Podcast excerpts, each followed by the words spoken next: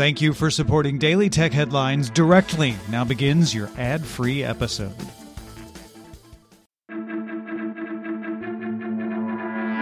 These are the Daily Tech headlines for Wednesday, December 22nd, 2021. I'm Rich Stroffolino. Sony Pictures Networks India announced a merger with Zee Entertainment that will form the second largest entertainment network in India behind Disney Hotstar. Post merger, the company will have over 75 TV channels, a large collection of film assets, and two streaming platforms. LG announced the 27 inch DualUp monitor with a unique 16 by 18 aspect ratio. It basically looks like two 16 by 9 monitors stacked vertically. It offers 2560 by 2880 resolution, 300 nits of brightness, and supports USB-C power delivery to devices up to 96 watts. No word on pricing or availability. It was a big day for teasing phone releases on Weibo. Xiaomi announced on its official Weibo account that it will launch the Xiaomi 12 series on December 28th. Meanwhile, OnePlus CEO Pete Lau teased on Weibo that the OnePlus 10 Pro will be coming in January, ahead of the company's usual flagship release windows of March or April. And Honor showed an image for its upcoming Magic V foldable, although no word on specs or release date. Amazon, Meta, Pinterest, and Twitter canceled plans to attend CES next month due to the surge in COVID 19 cases globally. AMD and T Mobile announced they will limit in person presences at the show. Samsung, Sony, and Alphabet still plan to attend, but said they are monitoring the situation.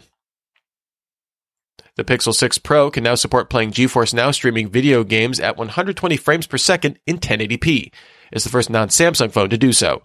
This is available on the GeForce Now tier that supports up to 1440p streaming on desktop and 4K on the Nvidia Shield. Browser maker Vivaldi announced a partnership with Polestar to bring its first browser to Android Automotive OS. The browser will come to the Polestar 2 and include tabbed browsing, support for media streaming, an ad blocker, and sync with other Vivaldi browsers. Vivaldi plans to expand support to more cars eventually. DuckDuckGo posted details about its privacy focused desktop web browser it's developing as a companion to its privacy focused search engine.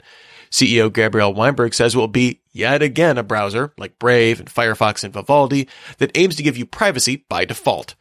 It will have a fire button, already seen on DuckDuckGo's mobile browser, that erases your browsing history, stored data, and tabs in one click. The US NHTSA opened a formal investigation to determine if Tesla's passenger play could distract drivers and potentially increase the risk of a crash.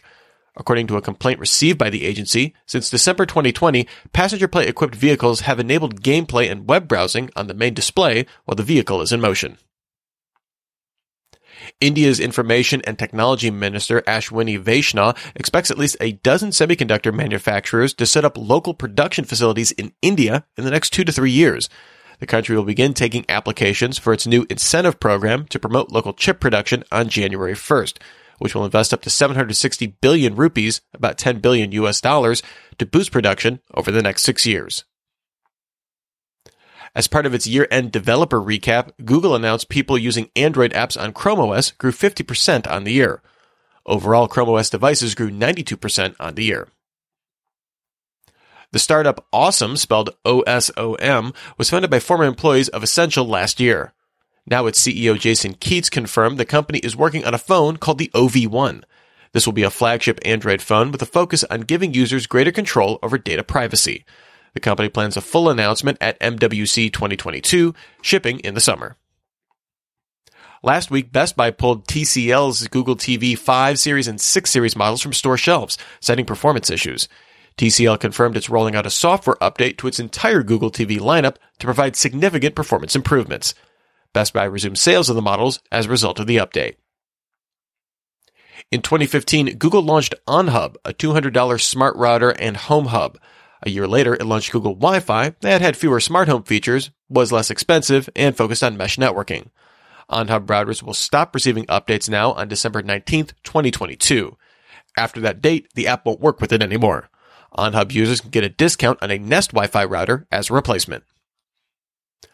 The Google Voice web app now lets you create custom rules for responding to incoming calls from specific contacts. This includes forwarding specific contacts to linked numbers or sending contacts directly to voicemail. And finally, according to Cloudflare's top domains ranking, TikTok.com was the most popular domain from September to December 2021, up from number 7 last year and surpassing Google.com. Instagram.com fell out of the top 10 in late 2021, with fella meta domain WhatsApp.com climbing into the top 10. Remember, for more discussion of the tech news of the day, subscribe to Daily Tech News Show, dailytechnewsshow.com. You can find show notes and links to all these headlines there as well. Thanks for listening. We'll talk to you next time. And from all of us here at Daily Tech Headlines, remember, have a super sparkly day.